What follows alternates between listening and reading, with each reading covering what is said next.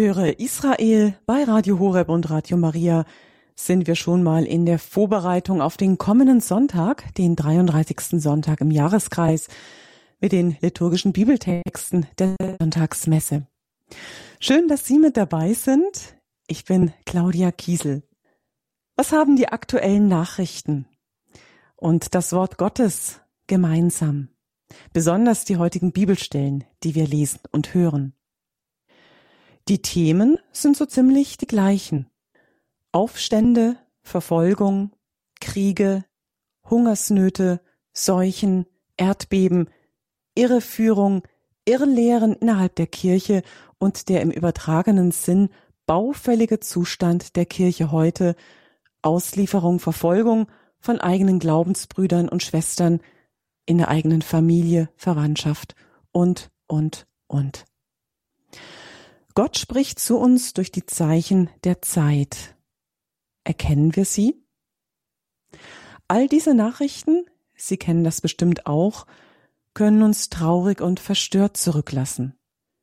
Doch Gottes Zusagen, von denen wir in den Weltnachrichten, in den Fernseh- und Radiokanälen nichts hören, sie geben Orientierung, Halt, Zuversicht und Hoffnung.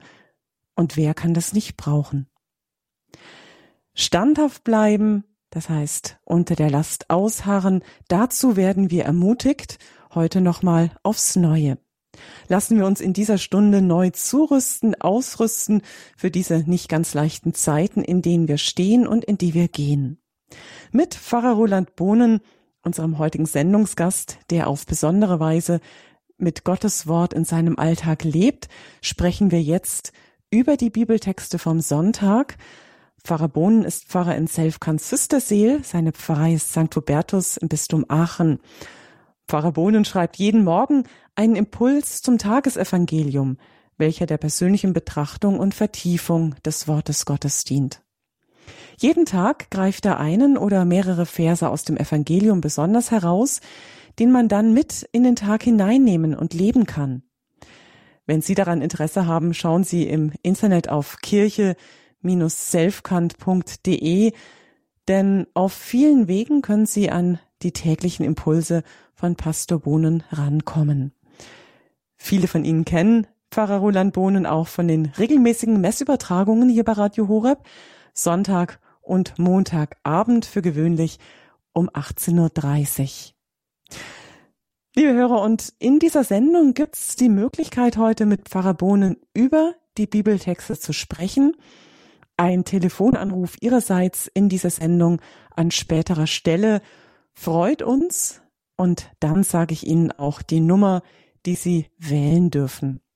Jetzt aber ein herzlich willkommen und grüß Gott Ihnen, Pfarrer Bohnen. Es freut uns, dass wir Sie in dieser Sendung haben. Ja, grüß Gott. Ich darf Sie nun bitten, dass wir, bevor wir das Wort Gottes miteinander hören, betrachten, dass wir miteinander beten. Im Namen des Vaters und des Sohnes und des Heiligen Geistes. Amen. Amen. Heiliger Geist, wir laden dich ein. Jesus, wir laden dich ein, dass du in unserer Mitte bist, wenn wir das Wort Gottes jetzt lesen, hören und betrachten. Im Lukas-Evangelium heißt es nach der Auferstehung, da erklärte er ihnen die Heilige Schrift. So beten wir dich, dass du in der Kraft des Heiligen Geistes auch uns jetzt die Heilige Schrift erklärst. Wir bitten dich, Heiliger Geist, dass du die Leitung übernimmst, jetzt über diese Sendung, über dieses Gespräch, auch über die Technik, dass du uns beschützt und dass alles jetzt gut klappt und dass wir wirklich einen guten Impuls, nämlich dein gutes Wort, was du uns heute in dieser Sendung ans Herz legen willst, dass wir das heute auch empfangen. Und ich bitte auch, dass du mir das schenkst, nicht nur was ich mir ausdenke, sondern dass es wirklich das ist, was du mir ans Herz legst zu den heutigen Texten. Amen. Amen. Die erste Lesung vom, von der Sonntagsmesse ist aus dem Buch Malachi im Kapitel 3, die Verse 19 und 20. Seht, der Tag kommt, er brennt wie ein Ofen. Da werden alle Überheblichen und alle Frevler zu Spreu. Und der Tag, der kommt, wird sie verbrennen, spricht der Herr der Heerscharen. Weder Wurzel noch Zweig wird ihnen dann bleiben. Für euch aber, die ihr meinen Namen fürchtet, wird die Sonne der Gerechtigkeit aufgehen, und ihre Flügel bringen Heilung. Ja, der Prophet Maleachi war relativ kurz vor Jesus, also im Vergleich zu den anderen alttestamentlichen Texten, also schon nah am Kommen des Messias dran.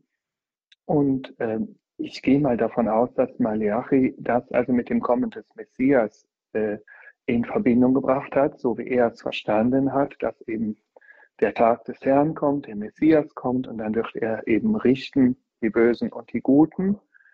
Und ja, das Böse, die Bösen werden verbrennen wie Spreu und ja, für die Gerechten, aber für die Guten, da wird die Sonne der Gerechtigkeit aufgehen und auch Heilung geschehen.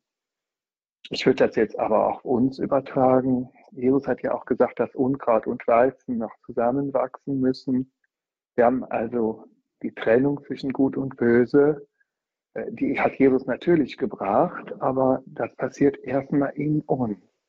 Also die Trennlinie zwischen Gut und Böse ist im Herzen eines jeden einzelnen Menschen. Wir können nicht die Welt in die Guten und in die Bösen einteilen. Wir können auch nicht andere Menschen beurteilen und richten, sollen wir auch nicht. Wir sollen für jeden beten.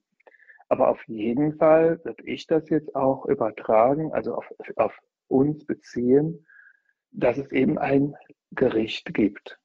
Und mir tut das auch gut, das Gefühl, ich werde einmal vor Gott Rechenschaft ablegen, nicht vor irgendwelchen Menschen. Ich muss nicht machen, was andere von mir erwarten, sondern ich stehe einmal vor Gott das ist für mich ein ganz, ganz befreiender Gedanke. Ne? Und den muss ich sagen.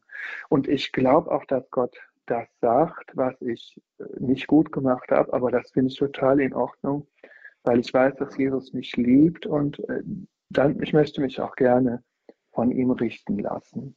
Was mir auch wichtig ist, da glaube ich auch fest dran, dass alle Sünden, die ich gebeichtet habe, dass die dann wirklich nicht mehr gefragt werden, dass die vergessen sind. Also so gesehen ist es gut, wenn ich oft beichten gehe.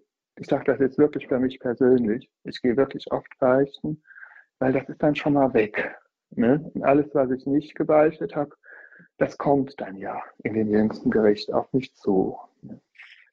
Es ist auch deutlich, dass äh, da, da werden Dinge verbrannt. Das könnte man im, auf Fegefeuer beziehen, weil da wird ja alles geläutert und gereinigt. Aber man könnte auch, und ich denke, beides ist richtig, darin sehen, es gibt auch die Hölle. Ja.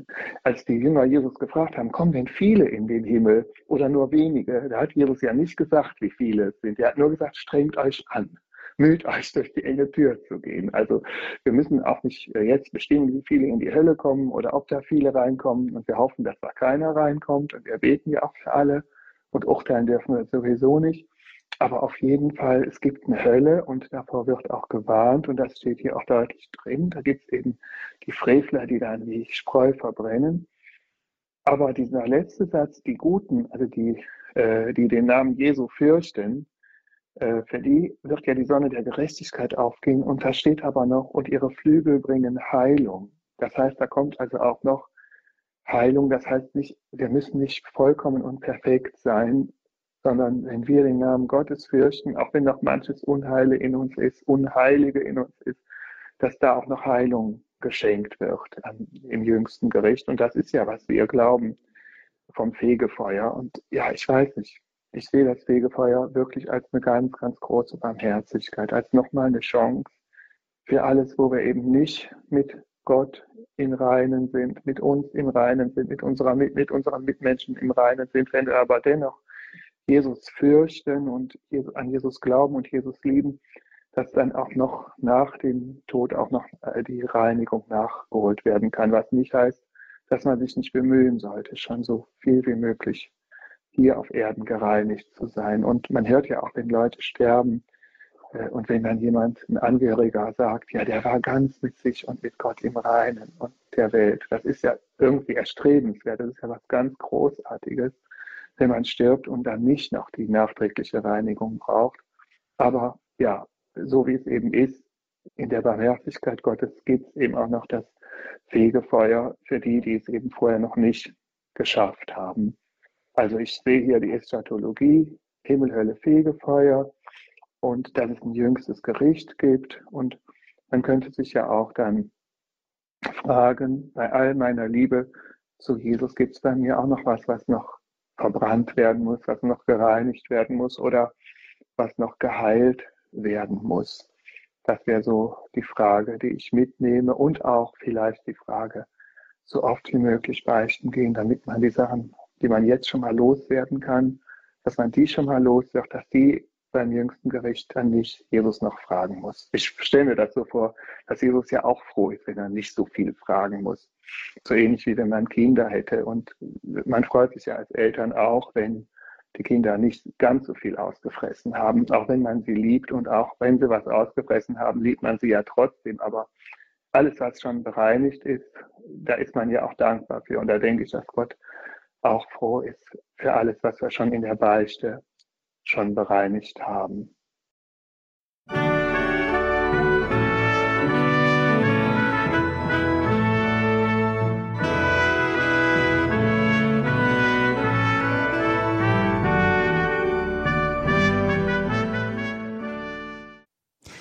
Sie hören Radio Horeb und sind in der Sendung Höre Israel, in der wir uns vorbereiten mit den liturgischen Bibeltexten auf den kommenden Sonntag, den 33. Sonntag im Jahreskreis. Wir kommen schon langsam an das Ende des Kirchenjahres. Ja, die erste Lesung, die wir am Sonntag in der Messe hören werden, die haben wir bereits miteinander gelesen. Und die Betrachtungen, die Gedanken von unserem heutigen Sendungsgast, Pfarrer Roland Bohnen, aus dem Bistum Aachen aus Selfkant-Süsterseel gehört. Wir kommen jetzt zur zweiten Lesung. Wenn Sie eine Bibel zur Hand haben, dann dürfen Sie die gerne aufschlagen im zweiten Thessalonicher Brief, Kapitel 3, die Verse 7 bis 12.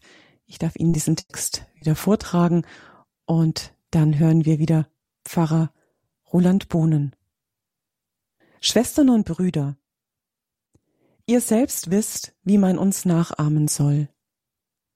Wir haben bei euch kein unordentliches Leben geführt und bei niemandem unser Brot umsonst gegessen.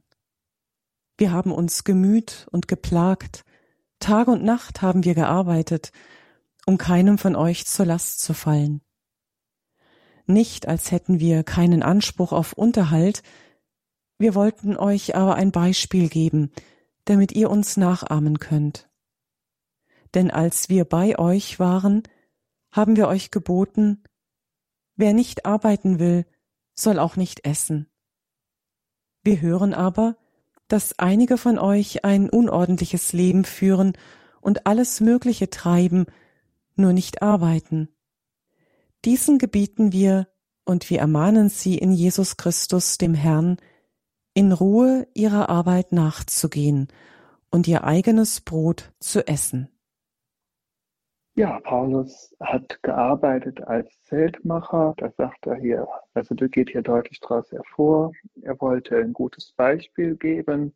An einer Stelle hat er gesagt, äh, wenn ich das Evangelium gegen Geld verkünden würde, hätte ich keinen Verdienst. Aber dass ich es unentgeltlich verkünde, das ist wirklich mein Verdienst. Also das ist das, was er nochmal besonders tut, aus Liebe zu Gott. Er sagt tatsächlich auch an anderen Stellen, ein Apostel dürfte auch Geld nehmen. Wir haben ja heute auch die Kirchensteuer, also das ist eben, es ist schon möglich, dass jemand, der ganz freigestellt ist für das Evangelium, auch von der Gemeinde finanziert wird. Aber er macht das nicht. Er hat versucht, so wenig wie möglich für sich selbst Spenden anzunehmen. Und er hat das nur von den Philippern mal gemacht. Und das sagt er auch zu ihnen, hat er irgendwie eine besonders gute Beziehung. Sagt er von euch, nehme ich Spenden an, an von allen anderen habe ich das nicht gemacht, äh, weil er eben dieses Beispiel geben wollte. Aber jetzt mit dem Arbeiten, es ist ja wichtig, dass man was arbeitet. Jeder braucht auch irgendwo eine sinnvolle Beschäftigung. Man sieht das ja, wenn einer arbeitslos ist oder manche, wenn die Rentner werden. dass denen die Decke auf den Kopf fällt. Also irgendwo gehört das auch zu Menschen dazu. Das hat mit Gott zu tun, weil wir ein Abbild Gottes sind, weil Gott hat ja auch die Welt geschaffen. Also etwas schaffen, etwas machen, kreativ sein, etwas herstellen, irgendwo ein Produkt unserer Arbeit sehen zu wollen, das brauchen wir Menschen, weil wir von im Ebenbild Gottes geschaffen sind. Und das ist auch total schön, wenn man im richtigen Moment am richtigen Platz ist und dann auch das macht, was man gut kann. Und da muss man natürlich auch für beten, dass man äh, die richtige Position hat. Manchmal habe ich auch gehört beim ehrenamtlichen Dienst, es gibt Leute, zum Beispiel habe ich von einer Firmenkatechetin gehört, die dann so einen Gabentest gemacht hat, aber die hat sich auch nie so darin wohlgefühlt. Das war jetzt nicht in meiner Gemeinde, das war jetzt ganz woanders. Hat mir einer erzählt. Und die hat dann gemerkt, sie hat eigentlich ganz andere Gaben, ganz andere Fähigkeiten. Und äh, ja, dann ist es natürlich auch gut, wenn die Möglichkeit besteht, dass man dann versucht, etwas machen zu können. In dem Fall war es jetzt ehrenamtlich, wo man auch dann in seinen Gaben entsprechend das machen kann. Manche Ehrenamtliche sagen auch, ja, immer müssen dieselben alles machen. Und die machen das dann gar nicht so gerne. Und dann wäre es vielleicht auch besser, dann eben das nicht mehr zu machen und zu gucken, ob man was anderes vielleicht machen kann, was einen mehr erfüllt. Das heißt nicht Rosinen rauspicken, aber schon zu gucken, wo sind meine Talente und äh, wo kann ich mich einbringen. Und in, in der Berufstätigkeit ist natürlich nicht so einfach, immer das zu finden, aber da muss man jetzt auch auf Gott vertrauen, weil Gott hat ja für jeden eine Berufung. Und Gott, ich glaube nicht, dass Gott einen einen Platz stellt, wo wo er dann nicht denjenigen auch Sinn darin geben kann. Und wenn jetzt die Arbeit stupide ist, dann könnte man ja immer noch sagen, aber trotzdem hat das einen Sinn, dass ich hier bin. Vielleicht ist das für einen Kollegen ganz, ganz wichtig, dass ich hier an dieser Stelle bin. Und ich versuche das trotzdem mit Liebe zu machen, auch wenn die Arbeit noch so stupide ist und ich kann jetzt auch nicht eine andere Arbeitsstelle finden. Und vielleicht noch ein letzter Gedanke.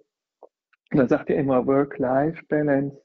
Ich sage jetzt immer für mich Work-Pray-Balance, also Gebet und Arbeit muss im Balance sein. Eigentlich sehe ich so vier Säulen und äh, die müssen im Balance sein. Das heißt nicht, dass die jede Säule dieselbe Stundenzahl haben pro Tag, aber äh, die müssen alle der, ihrer Wichtigkeit entsprechend bedacht werden. Ich muss eine Zeit haben für Gott, zum Beispiel die Stunde am Tag, Gebetszeit. Ne? Ich muss eben die Zeit haben für die Arbeit, die 40 Stunden die Woche plus Hinfahrt, Rückfahrt oder wenn ich zu Hause nochmal was machen muss. Ne, dann brauche ich die Zeit für die Familie oder die Lebensgemeinschaft, in der ich drin bin, vielleicht auch so 20 bis 25 Stunden die Woche. Ne? Und dann brauche ich auch, wenn ich Jünger Jesu bin, auch eine gewisse Zeit für meinen Dienst, wo ich mich wirklich engagiere, äh, und die Zeit hat man. Also man hat 168 Stunden die Woche, das geht. Aber wenn jetzt eine Säule total übertrieben ist, man denkt, man ist halt 60 oder 80 Stunden am Arbeiten, man hat keine Zeit für die Familie. Wahrscheinlich ist bei vielen die Fernsehsäule zu hoch. Und da geht ganz viel Zeit drauf.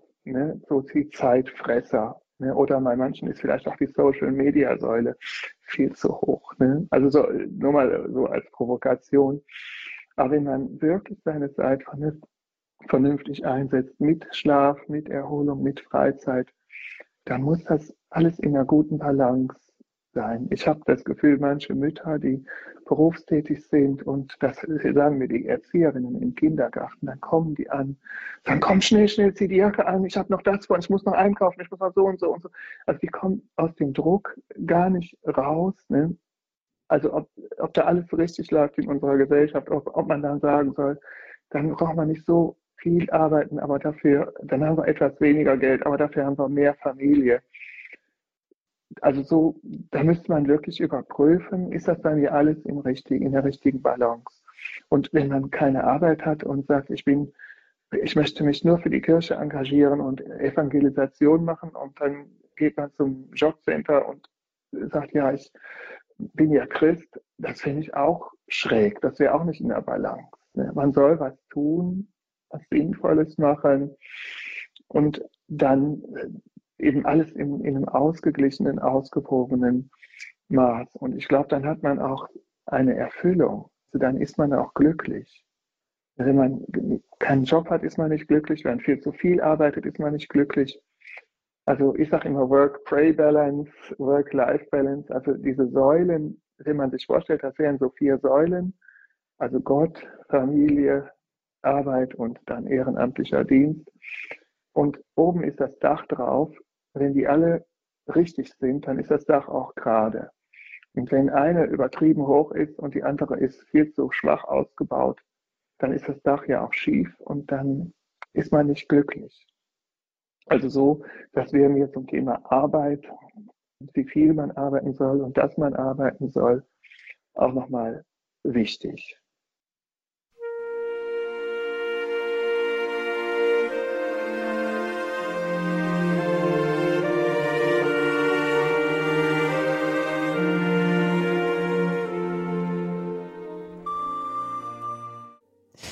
Wir wollen jetzt miteinander das Sonntagsevangelium lesen aus dem Lukasevangelium im Kapitel 21, die Verse 5 bis 19. Lukas 21, 5 bis 19. In jener Zeit, als einige darüber sprachen, dass der Tempel mit schön bearbeiteten Steinen und Weihegeschenken geschmückt sei, sagte Jesus. Es werden Tage kommen, an denen von allem, was ihr hier seht, kein Stein auf dem anderen bleibt, der nicht niedergerissen wird. Sie fragten ihn, Meister, wann wird das geschehen und was ist das Zeichen, dass dies geschehen soll? Er antwortete, Gebt acht, dass man euch nicht irreführt denn viele werden unter meinem Namen auftreten und sagen, ich bin es und die Zeit ist da. Lauft ihnen nicht nach. Wenn ihr von Kriegen und Unruhen hört, lasst euch nicht erschrecken. Denn das muss als erstes geschehen, aber das Ende kommt noch nicht sofort. Dann sagte er zu ihnen, Volk wird sich gegen Volk und Reich gegen Reich erheben. Es wird gewaltige Erdbeben und an vielen Orten Seuchen und Hungersnöte geben. Schreckliche Dinge werden geschehen, und am Himmel wird man gewaltige Zeichen sehen.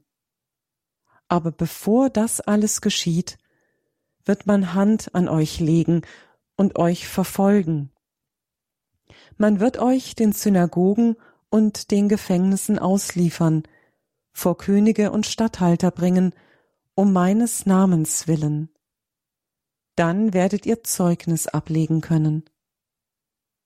Nehmt euch also zu Herzen, nicht schon im Voraus für eure Verteidigung zu sorgen. Denn ich werde euch die Worte und die Weisheit eingeben, so dass alle eure Gegner nicht dagegen ankommen und nichts dagegen sagen können sogar eure Eltern und Geschwister, eure Verwandten und Freunde werden euch ausliefern, und man wird von euch und man wird euch töten. Und ihr werdet um meines Namens willen von allen gehasst werden. Und doch wird euch kein Haar gekrümmt werden. Wenn ihr standhaft bleibt, werdet ihr das Leben gewinnen. Ja, wir gehen ja dem Ende des äh, Kirchenjahres entgegen und von daher sind dann auch die Texte in der Messe so Richtung Ende der Welt äh, ausgerichtet. Und hier ist es recht deutlich, also die Schönheit des Tempels, da könnte man aber jetzt auch jegliche Schönheit sehen, alles, was eben toll ist in dieser Welt, weil immerhin hat Gott alles geschaffen und er sah, dass es sehr gut war. Es ist wirklich gut, die Welt. Und äh, das wird aber vergehen. Ne? Da wird irgendwann mal kein Stein auf dem anderen bleiben. Jesus hat natürlich auch schon prophetisch die Zerstörung des Tempels im Jahr 70 gesehen, aber wir können das jetzt auch wirklich auf uns übertragen, auf dass eben alles mal vergehen wird, egal wie schön es ist. Und manche finden das unfair. Ne, das, warum schenkt mir Gott erst, meinetwegen, einen geliebten Menschen, äh, dies oder jenes unter, oder die Gesundheit und dann nimmt das mir wieder. Aber ich glaube, das ist so ein äh, Lernprozess, Schenken lernen, der mit der Liebe zu tun hat. Ich habe mir das klar gemacht am Ballspiel, zum Beispiel beim Fußballspielen. Man kriegt den Ball und wenn man dann so lange fummelt äh, und den Ball nicht mehr abgibt, dann ist man ein Spielverderber. Ne? Es lebt davon, ich kriege den Ball, ich führe den und dann gebe ich ihn wieder ab. Und dann kriege ich ihn wieder neu und dann gebe ich ihn wieder ab. Also dieses Empfangen, aber auch wieder zurückschenken ist die Dynamik der Liebe. Also Liebe ist, dass ich irgendwie nicht schenke, ein Geschenk mache. Und das hat immer mit Loslassen zu tun. Also von daher, man kann sagen, es ist unfair. Man kann aber auch sagen, es ist der Sinn des Lebens. Ich bekomme was und ich lege es wieder in die Hände Gottes zurück. Und dann kann ich für ein paar Jahre oder viele Jahre etwas Schönes von Gott empfangen. Aber ich darf mich nie an etwas klammern. Also alles wird irgendwann wieder zum Opfer der Liebe werden, wo ich das dann in die Hände Gottes zurücklege. Und ja, ich denke, die Liebe lebt auch von den Opfern. Bei allem erfüllt werden, bei allem beschenkt werden. Und wenn das Opfer nicht wäre, wäre die Liebe auch immer egoistisch. Dann wäre es doch nicht wirklich Liebe. Dann würde man am Ende nur sich selbst suchen und seine Erfüllung. Und deswegen muss die Welt so sein, also ist ist die innere Logik der Welt auch das Kreuz, ne, dass man immer wieder loslässt, verliert, stirbt, um dann aber wieder neu geschenkt zu bekommen.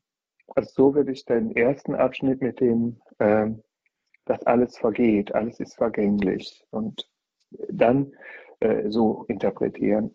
Dann kommt, jetzt, sind ja mehrere Abschnitte, dann kommt der zweite Abschnitt mit diesen Verwirrungen und falsche Messiasse, also ich habe jetzt noch nicht gehört, dass jemand gesagt hat, da und da und in dem und dem Land ist jetzt Christus wiedergekommen. Also in dem Sinne falsche Messiasse habe ich jetzt nicht direkt gehört, dass es sowas mal behauptet wurde. Aber es kann natürlich sein, dass manche Sektenanführer meinen, sie wären Jesus.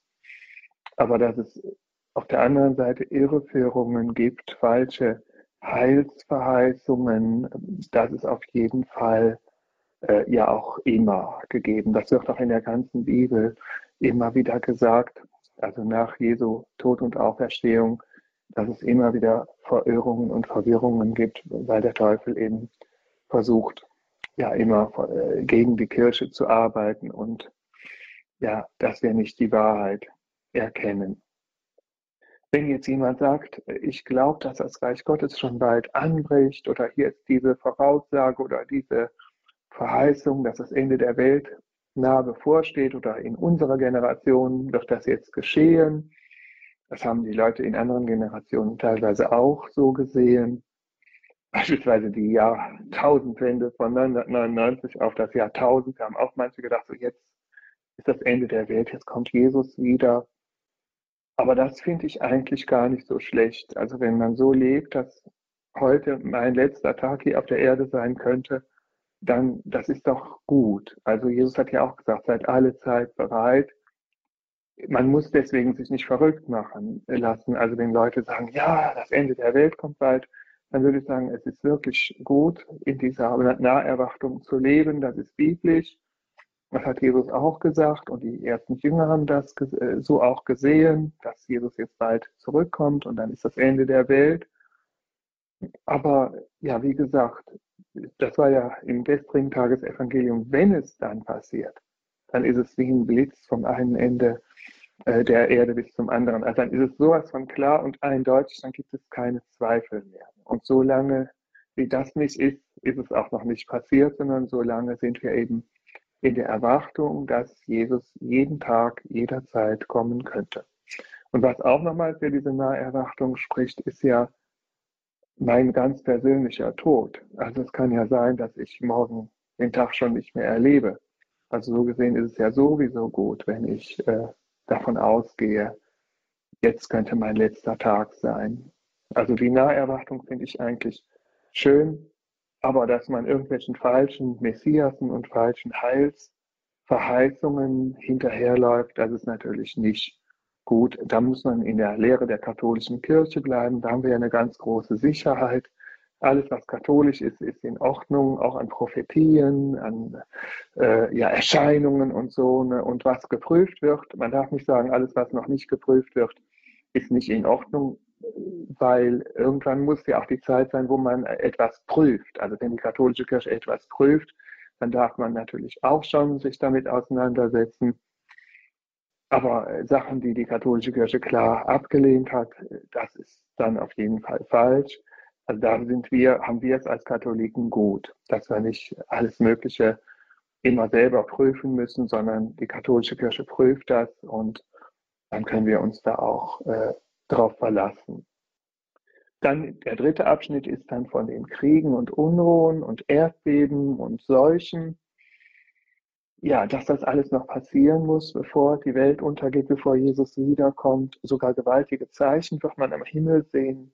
Gab ja auch diese starken Zeichen in Fatima. Ja, ist alles vorher schon geschehen und ähm, man sieht es ja, man hört es ja, diese äh, Kriege, Unruhen, ein Volk wird sich gegen das andere erheben, das ist ja eigentlich die Situation der Welt, in der wir leben. Und ja, der Teufel ist halt, je mehr die Gottlosigkeit zunimmt, umso mehr Spielraum bekommt der Teufel, umso mehr Verfall, Unheil und Krieg gibt es. Krankheiten, Erdbeben und so weiter. Und ja, wir können halt immer nur beten, dass äh, wir wieder zurückkehren zu Gott und in dem Maße, wie die Menschheit aber die Menschheit gibt es ja nicht. Es gibt ja nur den Einzelnen. Also in dem Maße, wie jeder Einzelne zu Gott zurückkehrt, dann kommt auch Heil in die Welt. Ne? Geben wir wieder ein Gegengewicht. Ne? Und Christus bringt ja Heil. Ne? Und so, solange wie Christus in der Welt lebt, will Christus Heil bringen. Also äh, Kriege und äh, Erdbeben und Krankheiten, das ist jetzt nicht, äh, Gott findet das nicht gut ne, sondern das ist die Folge der Gottlosigkeit. Das ist die Folge, dass der Teufel immer mächtiger wird. Aber sobald wir uns mit Jesus verbinden und vereinigen, und je mehr Menschen das tun, umso mehr Heil kommt in die Welt. Wobei das trotzdem ja auch mit einschließt, dass wir auch das Kreuz mit Jesus tragen und auch das Unschuldige unter den Sünden der Schuldigen leiden. Das ist, sonst, das ist ja der, die Natur der Sünde, dass man anderen Menschen wehtut. Also so gesehen ist der Teufel, es ist immer so, dass der Teufel sich so wirkt, dass der eine dem anderen wehtut, dass Schuld in die Welt gebracht wird und dass das unschuldige Leiden. Und trotzdem ist eben jedes Gebet, jede Verbindung, die wir mit Jesus Christus aufbauen, jede Messe, vor allen Dingen die Messe natürlich, ne, das sind eben die Gegengewichte, wo wieder Heil in die Welt reinkommt. Und je mehr Menschen da sich mit, da mitmachen mit dieser Gemeinschaft mit Jesus, mit der Kirche, umso mehr Heil kann wieder zurückfließen in die Welt, umso mehr Terrain kann man dem Teufel wegnehmen. Also das ist eigentlich eine Schilderung der Situation der Welt, die eben durch die Gottlosigkeit in diese ganzen Schwierigkeiten reinsteuert. Und dann wäre jetzt noch der vierte Abschnitt, äh, das ist die Christenverfolgung, natürlich auch ein Auswirkung des äh, Bösen. Das ist natürlich sinnlos, aber ja, der Teufel, der will halt äh, die Menschheit zerstören. Und oft ist ja die Christenverfolgung, weil der Christ, weil irgendwie doch den Finger auf die Wunde legt. Wenn der Christ sagt, das ist lebensfeindlich, das ist nicht gut, das, das, ist, das, äh, das macht unser Leben kaputt, aber der andere Mensch, der hängt da jetzt dran äh, und will das trotzdem unbedingt, dann ist er sauer auf den Christen, der da eben eine andere Sicht hat. Und dann will er den Christen und diese christliche Sicht zerstören. Ich finde also für mich sehr wertvoll auch nochmal dieses, man soll sich nicht im Voraus für seine Verteidigung sorgen, sondern Jesus wird uns Worte und Weisheit eingeben das ist auch eine Erfahrung, die ich jetzt immer wieder mache, auch bei der Predigt, auch so bei der Verkündigung, dass wenn man einfach im Sinne Jesu sein Herz öffnet, dann schenkt Jesus einem auch die Worte. Also das ist zumindest meine Erfahrung und von daher kann ich das auch gut mir vorstellen, dass man so in einer Situation, wo man unter Druck ist, auch die Worte geschenkt bekommt. Ich habe hab allerdings auch schon oft darunter gelitten, dass ich nicht so schlagfertig bin. Und dann tut mir das gut, wie Jesus bei der Ehebrecherin, wo es ja auch um Leben und Tod ging, wie der erstmal im Sand gemalt hat. Und ich finde das auch okay, wenn man erstmal Zeit gewinnt, wenn man sagt, Moment, ich sehe das anders. Ich kann jetzt nicht so schnell darauf antworten, aber wir können uns in Ruhe nochmal darüber unterhalten, aber nur wenn du auch wirklich interessiert bist an meiner Meinung. Also dass man auch so ein bisschen Zeit gewinnen kann und nicht so direkt aus der Pistole geschossen die perfekte Antwort formulieren muss und eher an, die, äh, an das Wohlwollen des anderen appelliert. Wenn du wirklich Interesse hast, das zu hören, wie der christliche Standpunkt ist, dann können wir uns echt gerne mal zusammensetzen und dann versuche ich dir das auch zu erklären. Also so, die, die, der Heilige Geist wirkt und er schenkt uns die Worte, aber das heißt nicht, dass es jedes Mal in der totalen Spontanität passieren muss, sondern ja, dass man eben sich vom Heiligen Geist führen lässt. Ja, und dass der Riss der Meinungen genau mitten durch die Familien geht, das erlebt, glaube ich, fast jeder. Die einen sind dafür, die anderen dagegen. Manchmal ist es bei den politischen Parteien ja auch so, der eine ist dafür, der andere ist dafür. Bei Corona war es ganz schlimm mit der Impfung, der eine war dafür, der andere war dafür. Äh, jetzt, ja, der Glaube ist eben auch sowas, wo es eben mitten durch die Familie geht. Und ja, da ist auch wichtig, wie man damit umgeht innerhalb der Familie, ne? dass die Leute wissen, wie ich denke, dass sie wissen, dass ich für sie bete, dass ich in der Liebe bleibe und dann auch im richtigen Moment das Richtige sage. Aber auch nicht ständig dasselbe sage, was sie schon von mir hundertmal gehört haben und die dann nur genervt sind. Also da im richtigen Moment das Richtige äh, immer zu sagen und wie viel soll ich sagen, wie wenig soll ich sagen. Manche sind sehr schüchtern, die sagen viel zu wenig, die müssten ein bisschen mal den Mund aufmachen, weil der Heilige Geist kann nur den Raum betreten durch das Wort, wenn irgendeiner den Mund aufmacht. Und andere, die sagen viel zu viel, die nerven ständig mit ihren pharisäischen Weisheiten, mal übertrieben gesagt. Die müssten sich vielleicht zurückhalten und mehr durch die Liebe wirken und nicht nur durch Ermahnungen. Also da muss jeder auch vielleicht für sich nochmal schauen, äh, in diesem Zusammenhang, dass die Welt so zerrissen ist. Der eine ist dafür, der andere dagegen. Wo stehe ich da und wie kann ich jetzt innerhalb der Familie am besten Zeugnis geben? Danke, Pfarrer. Mhm. Pfarrer Roland Bohlen war das jetzt seine Gedanken zum Sonntagsevangelium. Und wir haben jetzt noch einige Minuten vor uns, wo wir noch etwas vertiefen können, das ein oder andere, was Sie vielleicht jetzt auch mitgenommen haben von den Bibeltexten, vom ersten und zweiten Lesungstext und dem Sonntagsevangelium, kommen wir gerne noch darüber ins Gespräch. Sie können jetzt anrufen hier in der Sendung und mit Pfarrer Roland Bohne noch sprechen über das Gehörte, vielleicht auch noch Fragen an ihn stellen, die sich ergeben haben. Die Rufnummer in die Sendung, höre Israel, unsere Bibelsendung, Vorbereitung auf den Sonntag, das ist folgende. Das ist die 089 517 008 008 089 517 008 008. Etwas Musik und dann steigen wir gleich ein ins Gespräch.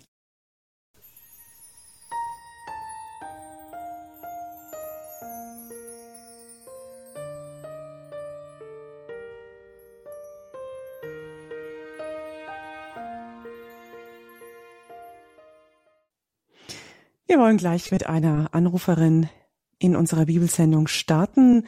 Eine Hörerin, die sich aus Nordrhein-Westfalen meldet. Grüß Gott. Ja, grüß Gott zusammen und auch grüß Gott, Pfarrer Bohn. Und vielen Dank. Ich habe zwischendurch auch schon mal was, ich hätte was gesagt vom Heiligen Geist von Ihnen gehört. Ne? Dafür nochmal herzlich danke, wenn man so Messe hört.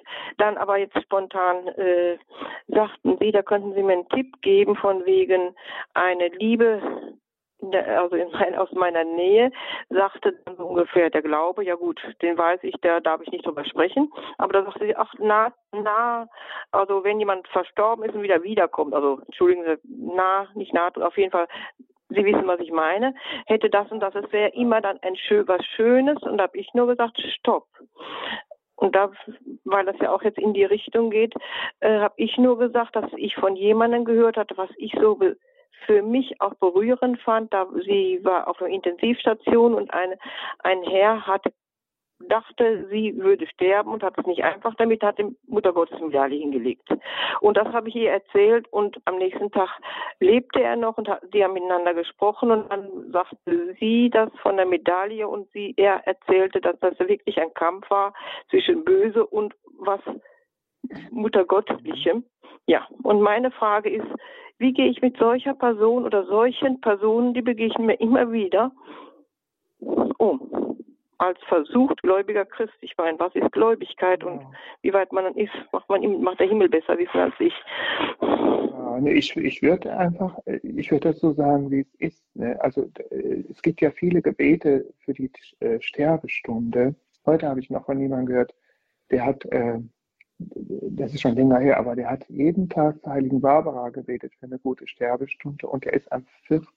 Dezember, also auf den Barbara-Tag, im hohen Alter, 7 Uhr morgens friedlich eingeschlafen. Also sowas gibt es wirklich. Und auf der anderen Seite, dass man eben um eine gute Sterbestunde beten muss, wegen der, weil man genau in diesem wichtigsten Augenblick des Lebens, dass man da auch nochmal ganz besonders angegriffen wird. Also wenn man da nicht den Schutz hat, das ist genau der Moment, wo der Teufel nochmal das letzte Mal so richtig versucht, einen da wegzufischen das sagt die Tradition der Kirche, das, das, sagt, das lernt man so eben. Ne? Das, äh, da gibt es viele Gebete äh, zu, wo immer gebetet wird, bewahre uns vor diesen Anfechtungen in der Sterbestunde. Und ich glaube da jetzt dran und das würde ich auch so sagen. Also zu sagen, das ist ein ganz fließender Übergang. Man geht dann einfach so problemlos ins Licht. Dafür gibt es genug andere Nahtoderfahrungen, mystische Erfahrungen, wo Leute Himmel, Hölle und Fegefeier gesehen haben, wie beispielsweise ja. Fatima. Auch wenn die Kinder das in ihrer kindlichen Weisheit von Gott gezeigt, in ihrer kindlichen Art von Gott gezeigt gekriegt haben. Die können jetzt, ein Theologieprofessor hätte vielleicht eine andere Vision von Himmel, Hölle und Fegefeuer gehabt wie die Kinder, weil Gott zeigt ja jedem das auch so, wie er das versteht. Ne?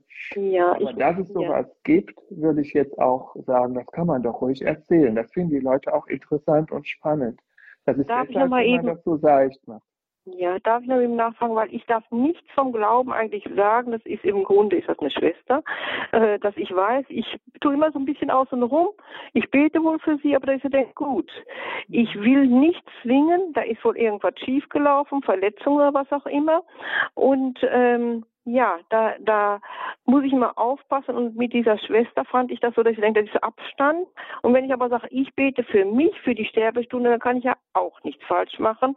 Und ich bete für ne, für meine Lieben nah und fern. Dann habe ich sie nicht direkt berührt mit ich, ich will ihr was aufzählen, Entschuldigung, weil Information bei ihr auch schon oft als man informiert sich selber, Entschuldigung, Frau ist das wohl, aber Ne? Mhm. Ist das so, habe ich das ja. so richtig aufgenommen? Also ich würde, ich würde, also die Liebe ist, wenn einer jetzt sagt, lass mich bitte in Ruhe, dann ist es Liebe, dass man ihn auch in Ruhe lässt, würde ich sagen.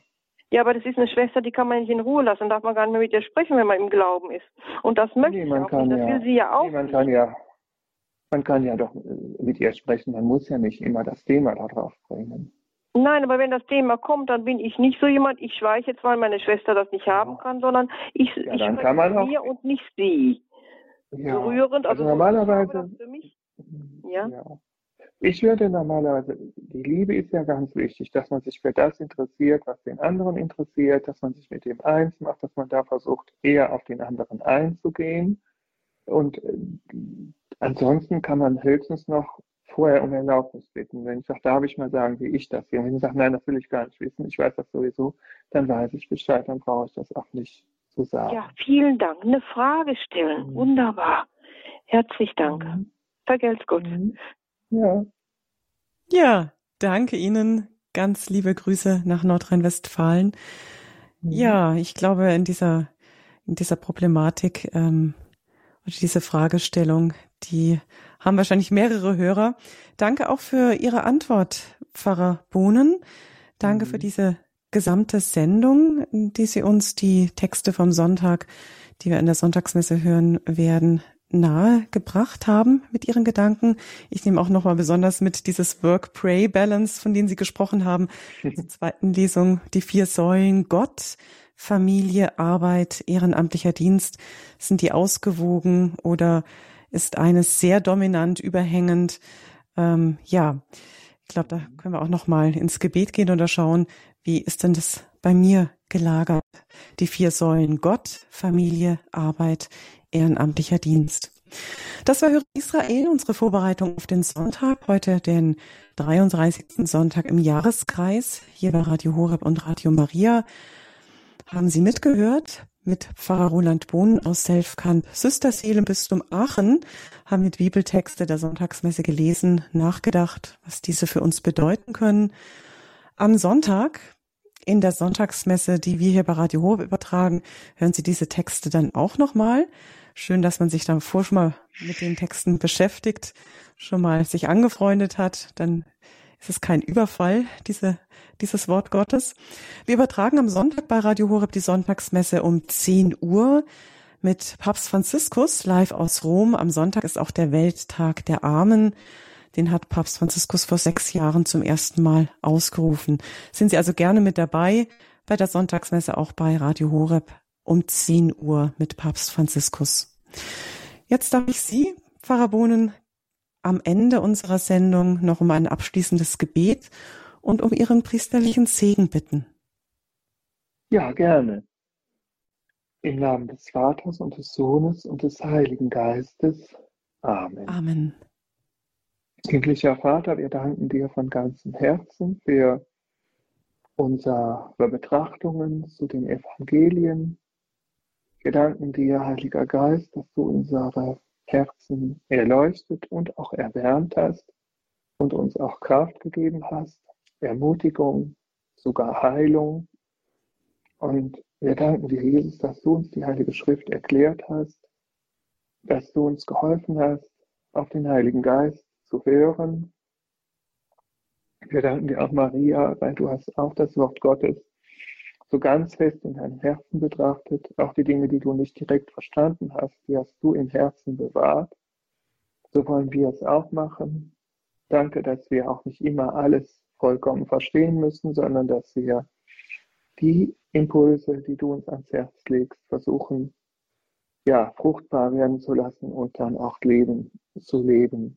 Ich möchte dir auch nochmal ganz herzlich danken, dass du unsere Worte führst, dass wir die Erfahrung machen dürfen, wir müssen nicht alles immer vorbereiten, sondern in dem Moment, wo es dran ist, erleuchtest du unser Herz, unseren Verstand und gibst uns die Worte ein, die wir brauchen. Ich möchte dich auch bitten, dass, wenn du wiederkommst, dass wir dann offen für dich sind und dass wir aber auch ja durch die Weise schon möglichst viel Reinigung und Heilung erfahren hier auf dieser Erde, damit wir nicht so viele Dinge noch haben, die noch verbrannt werden müssen in der Läuterung, sondern dass wir schon den Weg der Reinigung und der Heiligung hier auf Erden gehen können. Danke auch für unsere Schutzengel, die uns begleiten. Danke für alle Engel und alle Heiligen, in deren Gemeinschaft wir leben und beten dürfen, besonders auch für dich, Maria, und für den heiligen Josef. Und so segne und beschütze euch der allmächtige Gott, der Vater, der Sohn und der Heilige Geist. Amen. Ihnen allen einen gesegneten Sonntag. Das wünscht Ihre Claudia Kiesel.